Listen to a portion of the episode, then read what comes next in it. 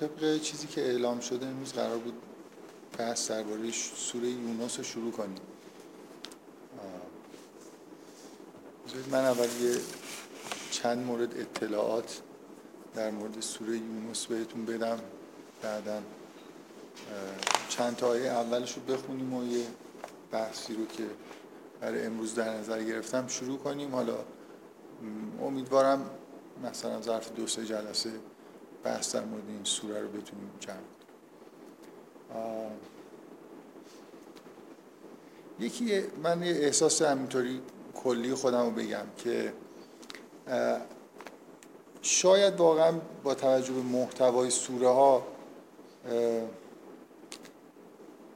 یه نفر دوست داشته باشه که قرآن رو فصل بندی بکنه. یعنی مثلا فرض کنید از یه جایی تا یه جایی حدودا بگه که در مورد یه محتوایی هست. یعنی همینطوری فقط قرآن رو نگاه نکنیم که 114 تا سوره است مثل اینکه بدون هیچ تقسیم بندی کلی دیگه ای فرض کنید اگه یه کسی بخواد این کار بکنه من حالا میگم یه کسی دیگه برای اینکه خودم خیلی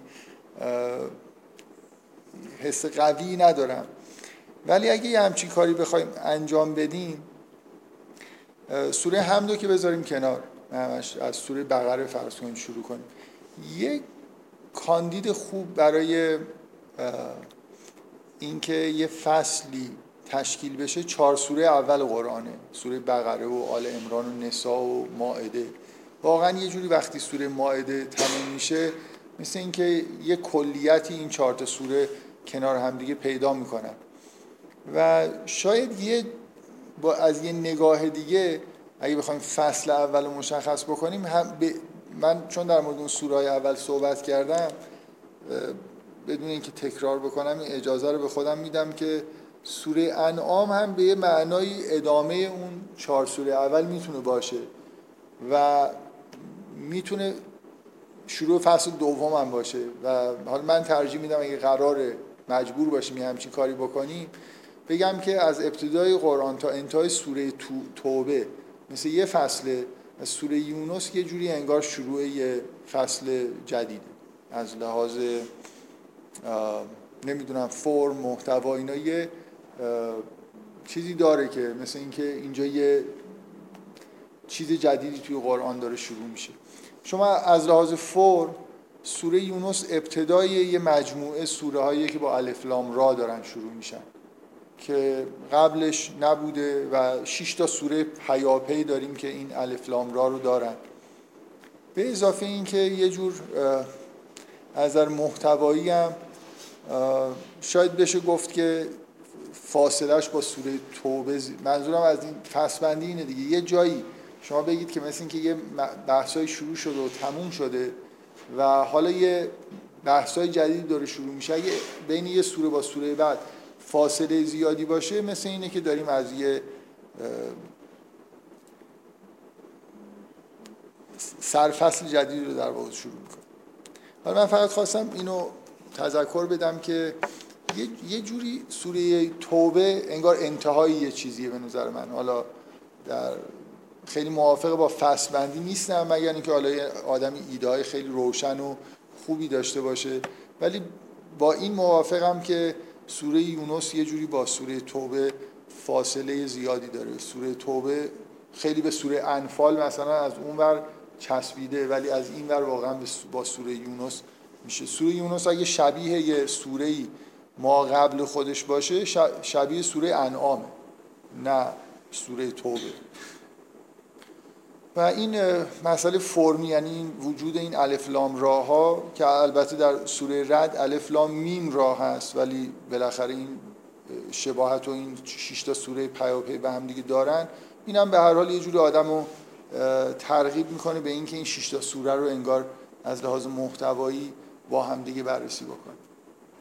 خب این یه نکته در مورد در واقع همین که ارتباط داره سلام به همین حروف مقطعه ابتدای این سوره که با سوره قبل خودش اشتراک نداره ولی با سوره بعد خودش اشتراک داره. دیگه آره نکات دیگه ای که هست تو فکر می‌کنم در طول بحثایی که اسم این سوره هم جالبه. شما, شما تو این 6 تا سوره سوره مثلا هود رو دارید سوره یوسف رو دارید مثلا اگه سوره یونس رو با سوره یوسف مقایسه بکنید سوره یوسف اسمش یوسفه و کلا در مورد داستان یوسف تقریبا میشه گفت که از ابتدا تا انتهاش بحث درباره زندگی حضرت یوسف. حالا با یه مقدمه و یه مؤخر. و سوره یونس تقریبا هیچ چیزی در مورد حضرت یونس درش نیست. یعنی این عنوان برخلاف مثلا بعضی از سوره ها که عنوان از موضوع عمده ای که توی خود سوره مطرح شده میاد به نوعی با محتوای سوره با یه بخشی از سوره ارتباط خاصی در واقع نداره. نام حضرت یونس یه بار تو این سوره در, در یه آیه اومده به عنوان یه استثناء. در واقع من سوره همه سوره ها این شکلی نیستن مثل سوره یوسف که اگه اسم سوره یوسف در مورد اون مثلا پیامبر یا هر چیز دیگه ای که عنوان ازش گرفته شده زیاد بحث شده باشه. کما اینکه سوره بقره هم اینجوری نیست. سوره مثلا فرض کنید انکبوت هم اینجوری سوره انکبوت درباره انکبوت نیست. سوره بقره هم درباره بقره نیست. درباره گاو نیست. ولی من توی هم هر دو مورد هم مثلا سوره بقره هم سوره انکبوت که در موردشون بحث کردم روی این خیلی تاکید کردم که این عنوان ها یه چیزی رو برجسته می‌کنن بالاخره. یعنی شما این سوره رو وقتی می‌خونید و عنوان سوره رو می‌بینید که یونسه خود به خود توجه بیشتری به اون آیه‌ای می‌کنید که اسم حضرت یونس توش اومده. توجه بیشتری می‌کنید به یونس اون طوری که توی این سوره بهش اشاره شده. به عنوان یونس به عنوان استثنایی در بین همه پیامبران که قومش از عذاب نجات پیدا کرد ما یونس رو به این می‌شناسیم و توی این سوره هم به همین عنوان نامش اومده و بهش اشاره شده که همه پیامبران دیگه ای که قبل از پیامبر اسلام اومدن و تو قرآن ازشون ذکر شده یه جوری نهایتا کار به اینجا رسیده که قومشون دچار عذاب شده. حالا اگه بگیم همه که یه خورده بیدقتیه ولی بالاخره عمدتا اینجوری هن که حداقل شما نمی‌بینید که هدایت شده باشن. گاهی اوقات اینطوریه که پیامبر قوم خودش رو ترک می‌کنه. حالا ممکنه عذاب خاصی هم بر قوم نازل نشه. اگه اونم یه توضیح دیگه ای داره. اگه مثلا بخوایم مثال بزنیم از حضرت ابراهیم یاد بکنیم که حالا من در مورد حضرت ابراهیم قبلا این بحث رو مطرح کردم که به معنای واقعی کلمه قوم ابراهیم وجود نداره. یعنی از ابراهیم پیامبر قوم خودش به اون معنا نیست. یعنی اولین پیامبریه که یه جوری انتخاب شده برای یه رسالت جهانی. بنابراین میشه گفت که استثنایی نیست در مورد اینکه قومش از بین نرفتن بعد از اینکه دعوتشون کرد و در به جاش حضرت ابراهیمه که قوم خودش رو ترک می‌کنه. ولی اصولا این انگار سنتی که به وجود اومده بود این بود که پیامبران که می اومدن اقوام ایمان نمی آوردن تقریبا هیچ قومی نیست که دست جمعی ایمان آورده باشن. همیشه تعداد خیلی معدودی به پیامبران ایمان می آوردن و نهایتا اتفاقی که می افتاد این بود که به نوعی اون قوم از بین می رفت ولی قوم یونس در بین همه اقوام یه جور حالت استثناء داره. اونایی که در قرآن ذکر شده و اینجا هم بهش اشاره میشه تو این سوره که قومی هست که نزدیک به عذاب شدن ولی ایمان آوردن و اون عذاب ازشون برداشته شد. بنابراین اگه عنوان این سوره یونسه از همین الان باید انتظار داشته باشیم که روی به این نکته و به این پدیده به عنوان استثناء توجه خاص بکنیم دیگه. اگه اینو قبول داشته باشید که عنوان سوره ها با محتواشون یه ارتباط تنگاتنگی داره. بنابراین باید به اون آیه و به این پدیده ای که مربوط به حضرت یونس و قومش میشه در کشف محتوای سوره بیشتر توجه. خب بیاید آیه اول سوره رو بخونیم تا حالا من یه وارد یه بحثی بشم. طبعا همونجوری که تو جلسات قبل گفتم چون دیگه اسم جلسات تک جلسه درباره نام تک سوره نیست من خیلی عجله ندارم دیگه. یه خورده ریلکسر یه بحثایی رو مطرح می‌کنم و سعی می‌کنم که از توی سوره در مورد بحثایی که مطرح شده یه نکاتی رو بگم تا انشالله به یه تصور کلی از محتوای سوره یونس برسیم. خب سوره اینطوری شروع میشه. بسم الله الرحمن الرحیم. الف لام را. تلک آیات الکتاب الحکیم. اکان للناس عجبا ان اوحینا الى رجل منهم ان انذر الناس و بشر الذین آمن. ان لهم قدم صدق عند ربهم. قال الكافرون ان هذا لساحر مبین. این قسمت الف لام را تلک آیات الکتاب الحکیم و خیلی روش مانور ندیم. برای خاطر اینکه الف لام راش که هیچی تلک آیات الکتاب الحکیم هم یه مدخل خیلی از سوره هاست. اگه می‌خوایم به ویژگی های سوره برسیم یعنی مثلا یه نفر بخونه تلک آیات الکتاب الحکیم بگه این لابد این سوره درباره کتاب حکیمه یا درباره مثلا قرآنه یه خورده عجله است دیگه. بالاخره مثلا سوره بقره هم اولش میگه ذالکل کتاب الله ریب فی ولی نمیشه گفت سوره بقره درباره کتاب قرآن نازل شده. ولی دومین آیه فکر می‌کنم مناسبت داره. اگه الف لام را و تلک آیات الکتاب الحکیم رو بذاریم کنار. آیه دوم میگه اکان للناس عجبا. ان اوحینا الى رجل منهم ان انذر الناس و بشر الذین آمن خلاصی تر. اکان للناس عجبا ان اوحینا الى رجل رجل منهم. آیا برای مردم عجیبه که خداوند در یکی از خودشون وحی فرستاده؟ خب جواب این سوال که آیا برای مردم عجیبه که خداوند برای یکی از مردم وحی فرستاده چیه؟ مثبت منفیه. شما به عنوان ناس براتون عجیبه که خداوند بر یه نفر از انسان ها وحی فرستاده باشه. عجیب نیست؟ عجیب عجیبه. جواب هست. ما در جواب این آیه میگیم که بله. برای آیه برای مردم عجیبه که خداوند وحی فرستاده برای یه کسی از خودشون می‌تونیم جواب بدیم که بله به نظر ما به نظر مردم عجیبه. فکر می‌کنم مهم نیست که نظر من و شما چی باشه. اگه شما می‌گفتید نه براتون عجیبم نیست فکر می‌کنم جواب این سوال مثبت یعنی برای مردم. کلا آمار بگیرید عجیبه. مگر اینکه اصلا به موضوع توجه نکنن و فکر نکنن. یعنی اون جنبه آخه یه عده از آدما از هیچ چیزی تعجب نمی‌کنن دیگه. معمولا کسایی که خیلی تحت تاثیر اون بخش والد خودشون هستن کلا از هیچ چیزی هیچ اعتقادی هیچ چیزی که بهشون گفته میشه تعجب نمی‌کنن. این نشانه خوبی نیست. آدم بالاخره بعضی از حقایق شما اگه ذهن فعالی داشته باشید یه ذهنی که به قول امروزی ها اقلانیت انتقادی درش تقویت شده باشه بالاخره یه تئوریایی دارید انتظار دیدن یه چیزایی رو دارید انتظار دیدن این چیزایی رو هم ندارید. بنابراین یه جاهایی که خلاف اون چیزی که فکر می‌کنید باید اتفاق بیفته اتفاق میفته تعجب می‌کنید.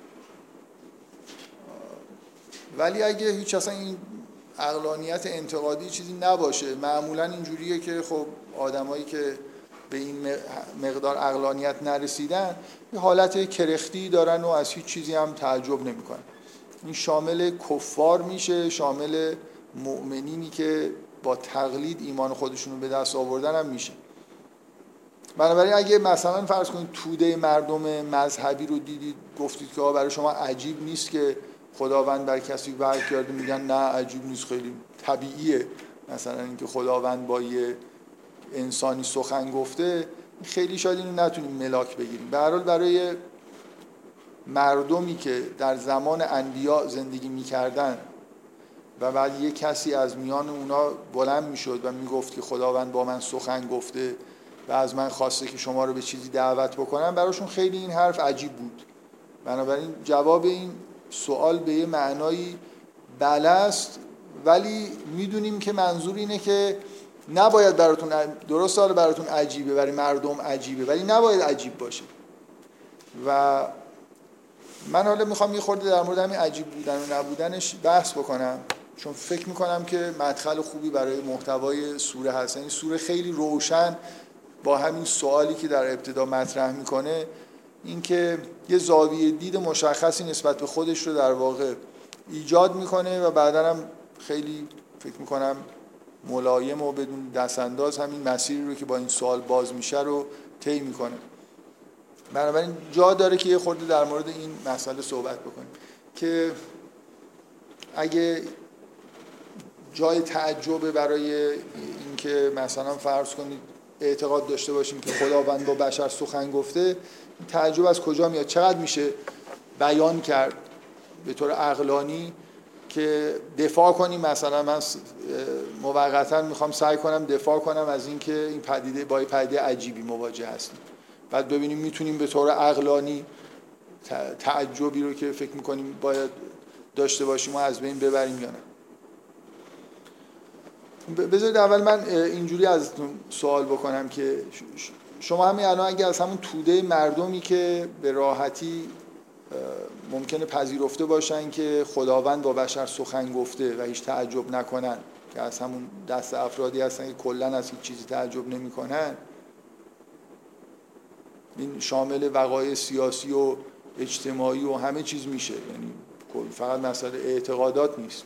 کلا هیچ چیزی بعضی رو به تعجب و حیرت نمیندازه.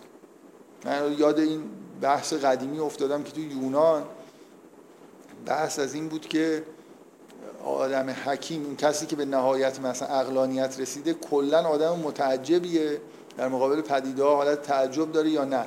یه اختلاف نظر جدی اونجا وجود داشت که یه عده می‌گفتن که کسی که به حق مثلا به یه مقام اقلانیتی می‌رسه از هیچ چیزی باید به اینجا رسیده باشه که از هیچ چیزی تعجب نکنه.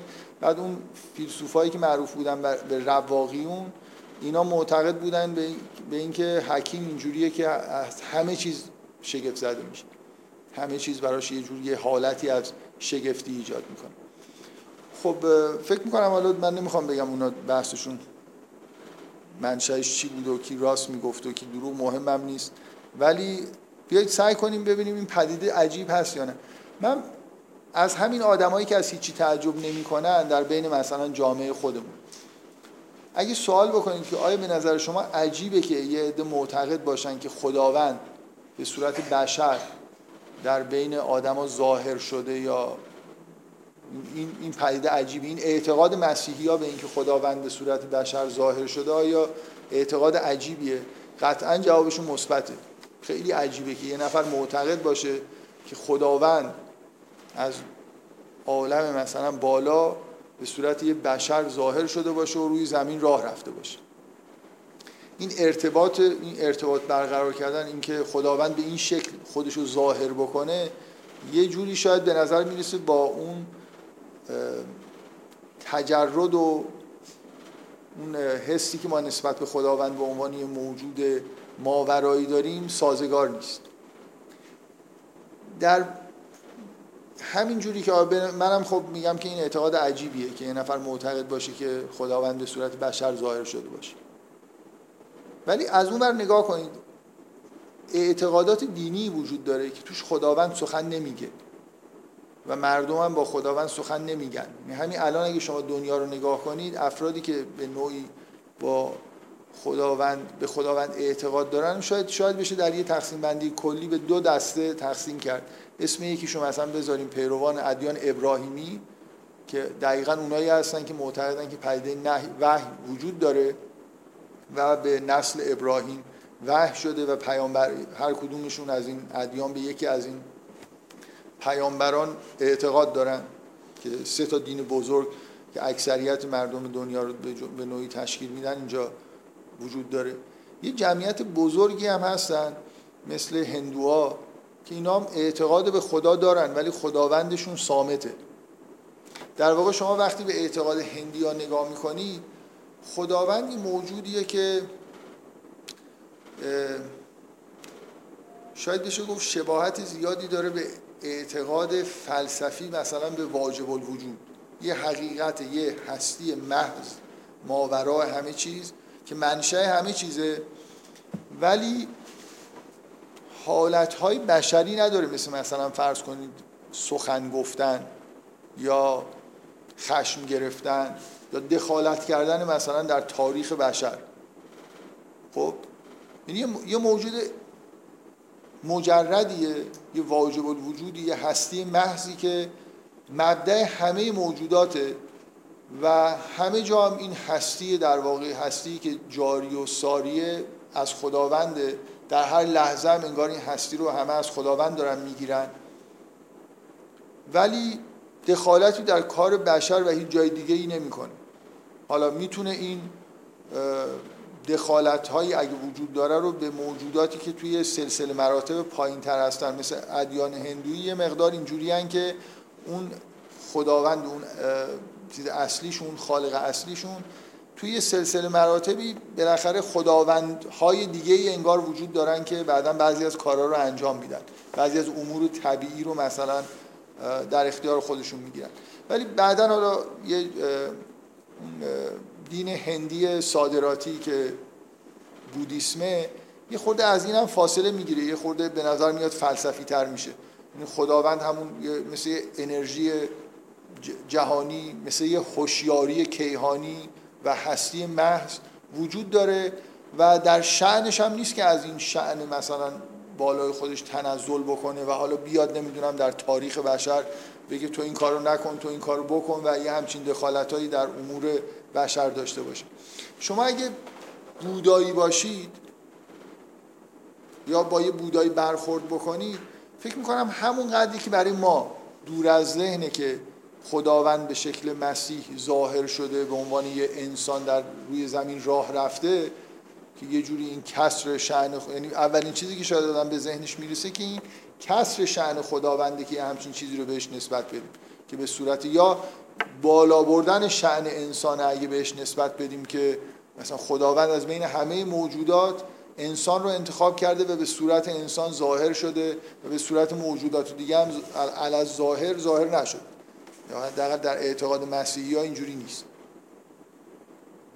همین قدری که این برای ما که توی میانه این طیف شاید قرار گرفتیم اگه یه طرف طیف مثلا اعتقاد در حد مسیحی ها باشه البته اون هم شاید بشه رفت دیگه یعنی خداوند کاملا اصلا بیاریمش از اون تجرد خودش بیاریم بیرون. من فکر کنم طیف رو شاید اینجوری توصیف بکنیم. اونایی که به خداوند به چیزی شبیه واجب الوجود به هستی محض به عنوان خداوند به عنوان خالق مبدع هستی معتقدن حالا اینکه این تا چه حدی تنزل کرده رو اینو ملاک قرار بدیم مسیحی ها در این سر طیف معتقدن که اصلا خداوند به شکل بشر تنزل کرده. اون سر طیف ادیانی قرار می‌گیرن که خداوند رو در همون حالت تجرد خودش انگار پذیرفتن و قبول دارن و خیلی هم پایینش نمیارن. نه به سمت انسان نه به سمت چیز دیگه اگرم مثل هندوها بخوان یه دخالت هایی از خداوند در جهان توصیف بکنن در اثر یه سلسله مراتبی به چیزهای دیگه نسبت میدن نه به خود اون وجود محض اولیه. اون سر جای خودش ثابت مونده و انگار هیچ تنزلی نداره. ما در این میانه یه جوری قبول نداریم که خداوند اصلا از اون شعن بالای خودش تنزل نکرده و اینقدر هم قبول نداریم تن یه چیز بینابین رو قبول داریم. شما اگه از اون دیدگاه یه مقدار فلسفی تر از یه دیدگاه مثلا بودی بودایی ها نگاه کنید به مسئله براشون فوق العاده احتمالا شگفت انگیزه که بگیم هستی محض که خالق مثلا همه جهانه. این یه جوری با یه انسان خاصی در یه زمان خاصی تکلم کرده. من دارم سعی می‌کنم به طور اقلانی بگم که یه شگفتی اینجا بالاخره وجود داره. اینکه ما خدا رو به عنوان مثلا واجب الوجود یا هستی محض اعتقاد داشته باشیم که در یه لحظه ای از زمان با یه انسانی به, به یه زبانی که اون انسان میفهمیده احتمالا یعنی بکنم تصور عمومی معتقدان و ادیان ابراهیمی اینه که مثلا تکلم خداوند با حضرت موسی به زبان عبری اتفاق افتاد. نمی‌دونم یا شما چجوری معتقدید؟ مثل روشن فکرانه اینجوریه که مثلا بگیم یه حسی در قلب پیامبر به وجود می اومده اون ترجمهش می‌کرده به زبان مثلا خودش. ولی فکر می‌کنم اعتقاد عمومی ادیان ابراهیمی اینه که این وحی زبان داشته واقعا. یعنی الفاظی در کار بوده کلماتی در کار بوده و این یه خورده شگفتی رو بیشتر می‌کنه. ارتباط خداوند عز و جل با یه انسان محدود و کوچیکی در کره زمین در این لحظه از تاریخ یه مقدار برای یه آدم برای یه آدمی که سعی می‌کنه اقلانی به مسائل دینی مثلا نگاه کنه می‌تونه تعجب آور باشه. مگر اینکه مقدماتی بچینیم که سعی کنیم این تعجب رو برطرف بکنیم. من فقط سعی کردم که جدا از واقعیت اینه که اگه بخوایم خیلی عملی نگاه بکنیم به این موضوع تعجب مردم از سخن گفتن خداوند با انسان یا از پدیده وحی خیلی اقلانی نبوده. یعنی معمولا اون کسایی که مقابل پیغمبر بودن تعجبشون مقدمات اینجوری نداشته. یعنی در واقع همینطوری بوده که اصولا برای هر چیز غیر مشهودی افرادی که توی سطح پایینی از ادراک قرار دارن یعنی اصلا عقلشون در واقع خیلی بهشون کمکی نمی‌کنه در زندگی یا اونا از عقلشون کمکی نمی‌گیرن در وقتی آدما در سطح محسوسات گرفتار شده باشن ادراکاتشون در همین حد مونده باشه طبعا از هر چیزی که حالت به اصطلاح مربوط به عالم غیب باشه دچار تعجب میشن و ناباوری دارن نسبت به اینکه اصلا عالم غیبی وجود داره و مخصوصا اینکه اون عالم غیب حالا اینکه یه عالم غیبی برای خودش یه جایی پشت پرده وجود داشته باشه خیلی اذیتشون نمی‌کنه. ولی اینکه یه انگشتی دستی از اون یا ندای از اون سمت پرده به این سمت پرده بیاد که یه جوری عالم غیب و انگار در محسوسات دخالت بده این دیگه براشون خیلی ممکنه شگفت انگیز باشه و نسبت بهش حالت ناباوری داشته باشن.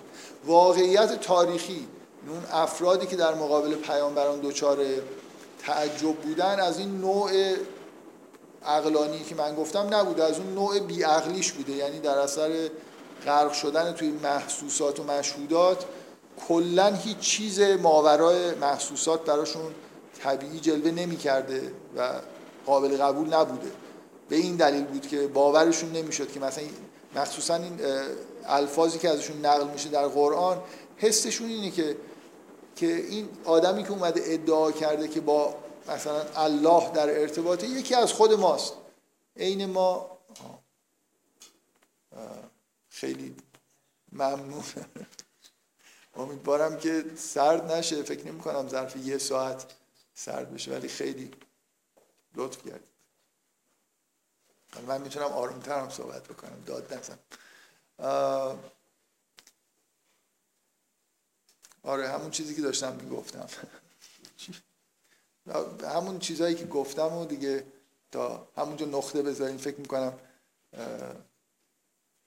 یه نکته ای که گفتم این بود که حالا شگفتی واقعی مردم زمان پیامبران رو بذاریم کنار. اینو داشتم می‌گفتم که توی قرآن نقل میشه که اینا مثلا شگفتیشون از اینه که این آدمی که این ادعا رو می‌کنه در کنار ما توی بازارها راه میره غذا می‌خوره.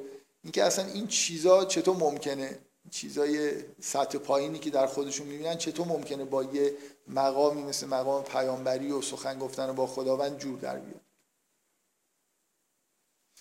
خب ولی در این حال من سعی کردم اون جنبه معقولش رو بیان بکنم. همین الان آدمایی هستن که اعتقادات دینی به سبک مثلا بودایی رو معقولتر از اعتقادات ابراهیمی به نظرشون می‌رسه. مخصوصا اینکه یه جوری ممکنه شما بتونید بعضی از اعتقادات دینی بودایی رو یعنی اون خداوند مثلا مجرد و هستی محض و اینا رو یه خورده با علمم سازگارش بکنید یعنی یه خداوند به معنای مثل انرژی کیهانی که همه چیز ازش منبعث شده حد اکثر اینکه هستی رو به وجود آورده و قوانین طبیعت رو هم مثلا وضع کرده و بعدم دیگه کنار نشسته. چون علم اینجوریه که دوست داریم که بگیم که این بالاخره یه محدوده از موجودات موجوداتی که باشون سر کار داریم به طور اتوماتیک تحت قوانینی دارن کار می‌کنن. دیگه اینجوری نیست که در یه لحظه ای مثلا اون مبدع بیاد مثلا دخالت بکنه یکی از این آدما رو بگیره بندازه نمی‌دونم تو دریا یکی دیگر رو بگیره بذاره اونجا. این دخالت های غیبی خارج از قاعده و قانون حداقل قواعد و قانون های طبیعی اینا یا مثلا معجزاتی به وجود بیاد. یا آدما بتونن دعا کنن روالای طبیعی که داره پیش میره رو یه دفعه مثلا باد داره از اون ور بنا به قوانین علمی میاد یه نفر بیاد دعا کنه این باده برگرده بره اون ور. یا مثلا فرض کنید قرار بارون نیاد طبق پیش بینی های هواشناسی بعد یکی بره مثلا نماز بخونه یه دفعه این از یه جایی که معلوم نیست کجاست یه سری ابرا ظاهر بشن در آسمان و بارون بباره. یعنی که بودیسم یه جوری با فضای ذهنی که تحت تاثیر علم مدرن هست به نظر سازگارتر می‌رسه. و الان هم می‌دونید مده دیگه بالاخره. خیلی ها اگرم سراحتا خودشون ندونن یا نگن که اعتقاداتشون شبیه شده به اعتقادات بودایی ولی یه همچین روالی توی همین آدمای معتقد به ادیان ابراهیمی هم وجود داره. یه جوری خیلی اهل اعتقاد به خدا دارن به طور کلی. ممکنه اعتقاد به اخلاقیات هم داشته باشن ولی خیلی اهل دعا کردن مثلا نیستن. باورشون نمیشه که مثلا بتونن با دعای تأثیری ایجاد بکنن. و از اون ورم خیلی اهل مثلا حالا اینکه قرآن بخونن و فکر کنن که دارن مستقیما کلام خدا رو میشنون اینا هم ممکنه نباشن. ولی به خدا اعتقاد داشته باشن. اینجوری انگار دارن میل می‌کنن به سمت همون که خداوند و خود در ماورای موجودات نگه دارن و خیلی نزدیکش نکنن به این به, به اگر از واژگان قرآن بخوایم استفاده بکنیم اینکه تنزل و نزولی از آسمان به سمت زمین در واقع خداوند نداشته باشه. اون چیزی که اینجا بحث داریم در, در موردش داریم بحث می‌کنیم همینی که بالاخره پدیده در قرآن توصیف میشه خود قرآن نتیجه این پدیده است که خداوند وحی می‌کنه و چیزهایی رو از آسمان به زمین انگار نازل می‌کنه. خب من سعی کردم فعلا بگم ریشه اقلانی می‌تونه داشته باشه این شگفت. درست متقارنه از اون ور که نگاه بکنیم همون شگفتی که در مورد وحی وجود داره در مورد دعا هم وجود داره این دوتا یه جوری هم ردیفن. اینکه یه چیزی از زمین هم بتونه صعود بکنه به آسمان و بعدا یه تاثیراتی بذاره. اینکه خداوند با من سخن بگه یا من با خداوند سخن بگم اصلا اینکه ارتباط اینجوری با خداوندش داشت اینا دوتا یه, یه جوری حالا شاید دعا کمتر و وحی بیشتر حالت شگفتی رو ایجاد می‌کنه. اگه به دعام خوب فکر بکنید اونجا هم در به همین دلایلی که من گفتم می‌تونید دچار شگفتی بشید که انسان مثلا در یه لحظه خاص زمان من اینجا نشستم خداوندم هست و بعد من یه کلامی مثلا میگم و ارتباط برقرار می‌کنم و از اون برم یه عکس عملهایی مثلا ایجاد میشه اینم می‌تونه برای بعضی شگفت انگیز باشه. بفرمایید.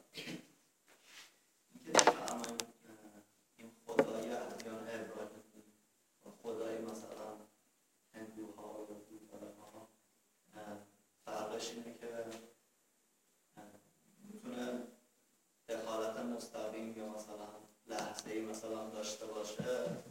اینو می‌خوام استنادش چیه؟ چون که مثلا میشه به نظر من خدای مثلا ادیان ابراهیمی هم یه جوری تعبیر و تفسیر کرد که شبیه هم خدای ادیان مثلا بوداها و هندوها بشه.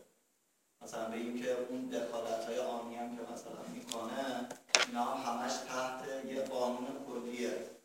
مثلا هر موقع اینجوری بشه مثلا هر موقع یه فرض کنید یه بنده خوب خدا مثلا یه دعایی بکنه این خودش یه قانونه که مثلا این اتفاق میفته این منظورم نمی‌دونم.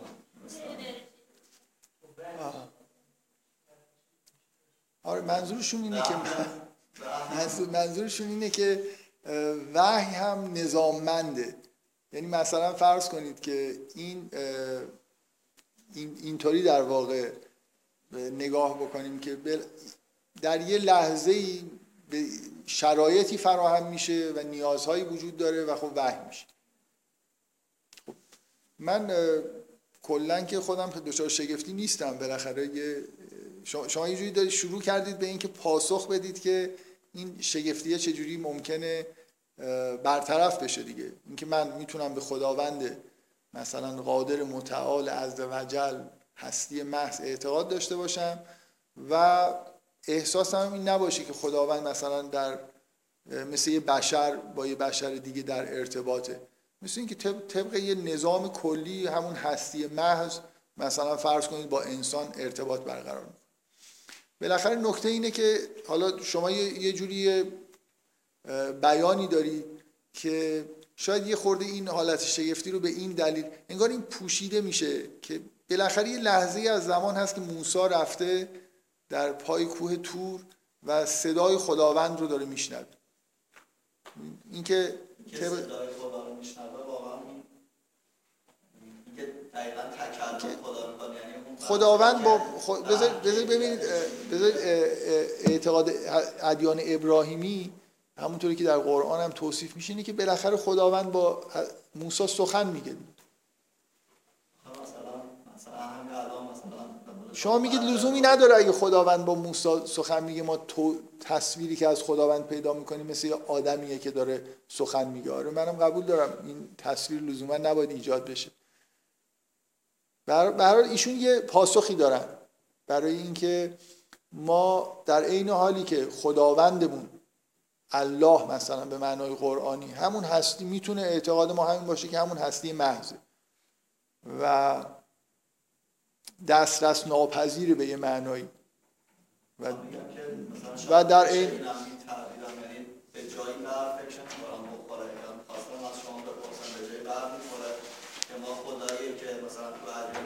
می‌بینیم یه خدایی شبیه همون خدای مثلا باشه. و جایی خب ما که ما بالاخره خدایی که به عنوان آفریننده قبول داریم خیلی شبیه همون چیز هستی محض و همونی که ادیان مثلا هندی و بودایی و اینا بهش اعتقاد دارن. مثلا این میزان تنزل کردن و دخالت کردنشه دیگه. شما دارید میگید که تی با فرض این که مکانیسمایی وجود داره و نظامی وجود داره که تحت اون نظام این دخالت و اتفاق میفته یه مقدار این چیزش گرفته میشه. این شگفتیش می‌تونه کم بشه یا اصلا کلا از بین بره. برای قطعا همینجوری هست. یعنی ما همه کسایی که در ادیان ابراهیمی هستن اعتقادشون به اینه که بالاخره خداوند همه کارهایی که انجام میده از روی همون نظام و حکمتیه که داره. یعنی شما در کنار نزول کتاب معمولا اصلا این واژه حکیم رو هم می‌بینید که بر اساس حکمت خداوند این کارا رو انجام میده. یعنی اون جنبه شگفتیش که موجود مثلا ماورایی خارج از زمان و مکان در زمان و مکان یه جوری ظاهر میشه این به نحوی ممکنه از بین بره. خب حالا یه خورده بیشتر من یه چیز کلی شما به عنوان مثلا یه پادزهری برای شگفت زدگی مردم از تنزل خداوند به طور کلی گفتید. ولی چقدر این مسئله رو حل می‌کنه که حالا خداوند چرا نمی‌تونه به صورت انسان ظاهر بشه؟ تا چه حد می‌تونه ظاهر بشه؟ و اینا بالاخره بحثایی هست که خوبه واردش بشه. خب من دوباره برگردم به سوره. فقط اینو یادآوری بکنم که من تصورم این بود و هست و بر اساس همینم بحث رو در واقع دارم این شکلی ترتیب میدم که همین سوال اولیه اکان للناس عجبا ان اوحینا الی رجل منهم ان ان انذر الناس و الی آخر. مدخل خوبی برای این سوره هست. امیدوارم که حالا یه خورده بحث بکنیم و بعد یه مقدار سوره رو بخونیم ببینیم که این حداقل تا یه جایی از سوره خیلی خوب ما رو پیش می‌بره. مسئله در واقع اصلی سوره در ابتدا چیزی که مطرح میشه اینی که خداوند واقعا با انسانهایی ارتباط برقرار کرده و اینها رو برای هدایت افراد دیگه نوع بشر معمور کرده و قوانین و مقرراتی هم بهشون داده که ابلاغ بکنن و این چیزیه که پدیده ای که اتفاق افتاده. خیلی حالت ناباوری دارن و این سوره یه جوری در ابتدا حداقل در این مسئله رو مطرح می‌کنه و می‌خواد که این ناباوری رو بگه به چه دلیلی میشه از بین برد. بذارید من قبل از اینکه وارد بحث بشم و قبل از اینکه فراموش بکنم چون دو سه بار تا حالا در طول صحبتم به ذهنم رسیده که اینو بگم و فراموش کردم اینو بگم که بین یه تفاوت اساسی بین مثلا اعتقادات هندویی با اعتقادات ابراهیمی وجود داره به غیر از مسئله و اونم در مورد مسئله معاده. اونا یه جوری به تناسخ معتقدن عموما. یا به زنده بودن ارواح مثلا به یه نحوی حالا توی شهر چی بیشتر به سمت شرق برید یه جوری این تناسخ ممکنه کمرنگ بشه یه جور اعتقادات دیگه در مورد روح به وجود بیاد. ولی بالاخره به اون معنایی که ما اعتقاد به بهشت و جهنم و معاد داریم در ادیان مثلا در بودیسم و ادیان هندویی وجود نداره. هندوها اعتقادشون اینه که آدما زندگی می‌کنن میمیرن و دوباره به شکل دیگه به حیات خودشون در همین جهان مادی ادامه میدن و در یه چرخه ای از حیات به یه جایی می‌رسن. و ادیان ابراهیمی یعنی ادیان ابراهیمی یه جوری اعتقادشون در واقع اینه که انسان ها میمیرن و دیگه چرخه متناوبی از حیات وجود نداره. میمیرن و در یه روزی همه با همدیگه زنده میشن و علاوه بر این پدیده زنده شدن دوباره همه آدما با هم دیگه یعنی پدیده به اصطلاح حشر. پدیده دیگه ای که وجود داره اینی که مورد قضاوت قرار می‌گیرن و به دو حداقل به دو دسته بهشتی و جهنمی تقسیم میشن. این این تفاوت تفاوت اساسی دیگه ای که اونجا وجود داره. اگه قبول بکنیم که اعتقاد به خداشون تا یه جایی مشترکه ولی در مورد اگه اعتقاد در مورد مبدع اشتراک زیادی داره در مورد معاد اختلاف وجود داره و در مورد نبوت هم به اون شکلی که ما به نبوت اعتقاد داریم اونا اعتقاد ندارن. البته یه چیزهایی بالاخره هست دیگه توی اعتقاداتشون مثل همین چیزی که بهش میگن بودا. برای اونا یه جوری نقش مثلا انگار یه هدایتگر و یه انسان برتر رو بازی می‌کنه ولی معنیش این نیست که به کسی که به اون مرحله به اصطلاح بودا شدن می‌رسه کلام خداوند رو دریافت بکنه و الاخر بنابراین توی این سه تا اعتقادشون اعتقاد به مبدع و معاد و نبوت این اختلافا رو شما بین این دوتا تئوری بزرگی که در مورد مسائل دینی وجود داره می‌بینید. بذارید من به یه چیز دیگه هم اشاره بکنم. که قبلا توی بحثان بوده. به غیر از حالا من یه دو تا تئوری رو به عنوان دو تا یه دوگانگی در نوع نگاه کردن به مسائل مبدع و معاد و نبوت مطرح کردم که همین الان وجود داره. میزید به یه چیز دیگه هم اشاره بکنم که تو قرآن زیاد روش تاکید شده. و اونم تفاوت دیدگاهی که آدما نسبت به اون چیزی که در قرآن بهش الله میگیم در مقابل اون چیزی که رب میگیم. یه جور یه دوگانگی بین الله و رب وجود داره که من فکر می‌کنم تو بحثی که در مورد سوره غافر انجام دادم به مناسبتی که اونجا خیلی روشن و واضح بود اشاره کردم به این موضوع. این, این اگه رجوع بکنیم به اعتقاداتی که حالا مثلا همزمان با پیامبر وجود داشته یا در خیلی از اقوام گذشته اینکه معتقد بودن به یه چیزی حالا تحت عنوان الله یا اسمای مشابه. اینکه یه موجودی هست که جهان رو خلق کرده و خالق همه چیزه. ولی و یه جوری هم اعتقاد به این که بالاخره خودشون وقتی دارن زندگی می‌کنن به عنوان یه انسان اینکه یه ربی دارن. یه موجودی انگار حالا مواظبشونه یه سری کاراشون رو انجام میده می‌تونن بهش رجوع بکنن.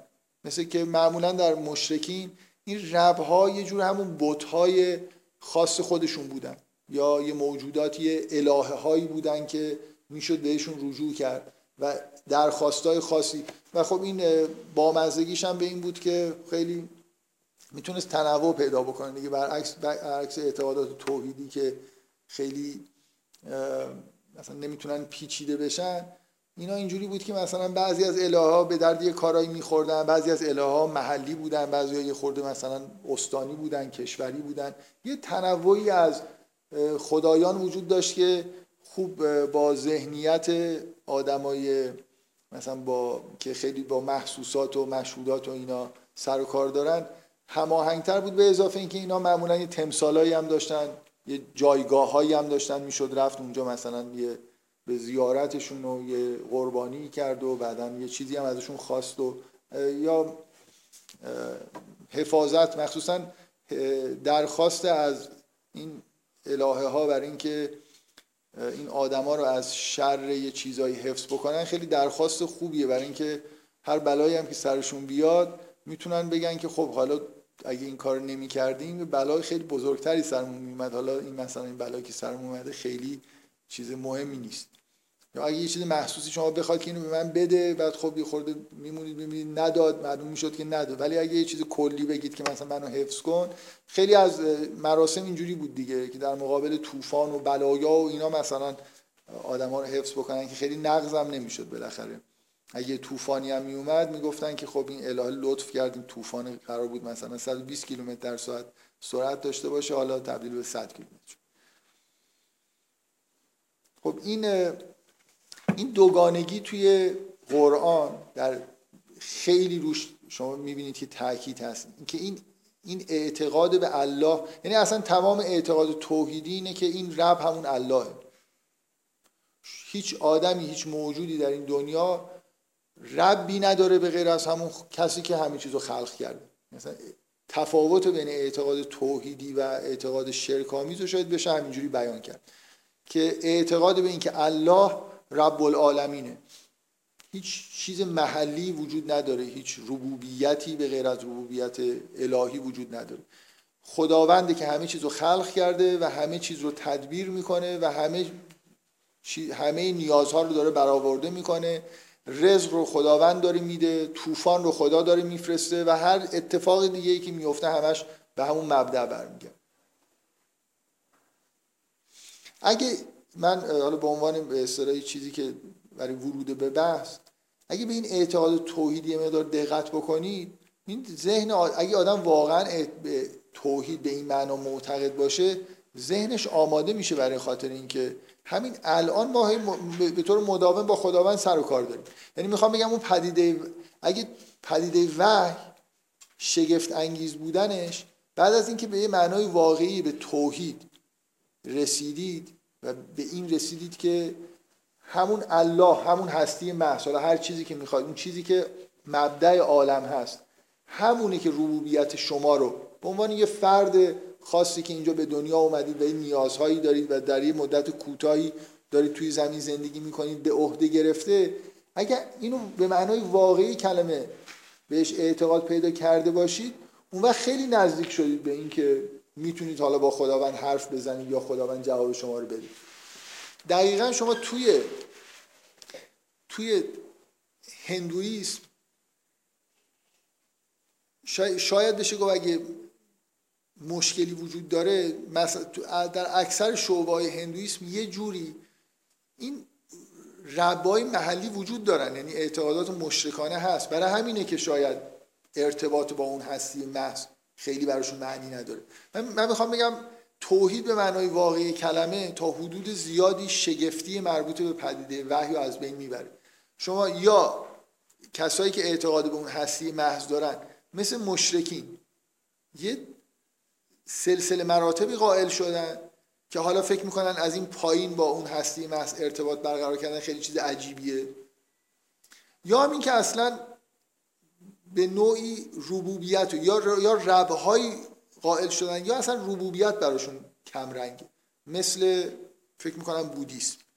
یعنی شما در اگه در یه اعتقاد توحیدی باشید که این الله و رب براتون هر دو معنی داشته باشه و با هم متحد شده باشن اونجوری که اعتقاد توحیدی در ادیان ابراهیمی هست اون وقت ارتباط با خداوند به نظر میاد که خیلی چیز راحتتر و معقول تریه یعنی یه مقدار از نظر فکری فکر می‌کنم توحید به اون معنایی که در ادیان ابراهیمی هست تفاوت داره با اعتقاد به خدا در مثلا یه ادیانی مثل ادیان هندو و بودیسم و ادیان شرقی. در واقع اونا یا رب رو حسی که ما نسبت به ربوبیت داریم و به این معنایی که ما درک می‌کنیم و اصلا ندارن یا اگه دارن اینو به یه چیزای واسطه ای دارن نسبت میدن برای همینی که خیلی فاصله انگار بین انسان و خدا زیاده.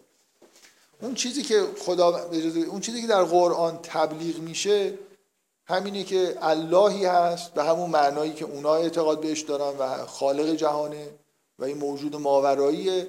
و اینکه این الله رب العالمین نه من و شما موجودات دیگه هم همشون تحت ربوبیت همین خداوند هستن و همه با خداوند ارتباط دارن. بفرمایید.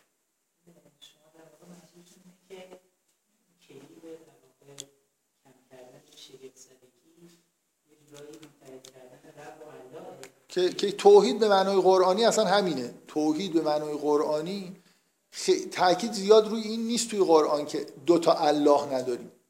می‌دونی؟ اصلا خیلی این از موضوعی از نظر فلسفی که یه جوری حالت خندهدار داره. مثلا دو تا واجب الوجود داشته باشیم. ولی اصلا به معنایی که مردم هم قدیم مثلا اعتقادات آمیانه هم اصلا بحثی در مورد دو تا خالق داشتن جهان خیلی مطرح نیست. بحث سر اینی که آیا الله همون چیزیه که ببینید بذارید من اینجوری بهتون بگم. همین الان ما من واقعا با افراد با دانشجوهایی که تو همین جلسات با من ارتباطاتی داشتن مکالمه های اینجوری داشتم. مثلا یه, یه دانشجویی سراحتا شاید تقریبا با همین الفاظ حالا یه خورده با اینکه می‌گفت که من این رب و اینکه یه کسی هست که انگار با من ارتباط داره می‌تونم باش ارتباط داشته باشم. این حس درونی. ببینید ربوبیت خداوند خیلی نتیجه یه حس درونی ماست که یه کسی ما رو خلق کرده یه کسی هست که نیازهای منو داره برطرف می‌کنه. مثل اون الفاظ فوقالعاده زیبایی که ابراهیم میگه. اینکه کسی که منو خلق کرده غذای منو میده وقتی مریض میشم منو شفا میده. این یه حس درونی ماست که اصلا اگه دنیا رو ندیده باشیم زیادم فکر نکرده باشیم در مورد این چیزهایی که در آفاق اتفاق میفته ستاره ها هم نباشن. من یه حس درونی از اینکه یه نفر منو خلق کرده و داره پرورش میده دارم. به جهانم که نگاه می‌کنم یه حس عظیمی دارم که موجود عظیمی این عظمت رو خلق کرده و یه چیز کلی در جهان هست. راحت نیست. که من بگم که این چی این دوتا یکی هن.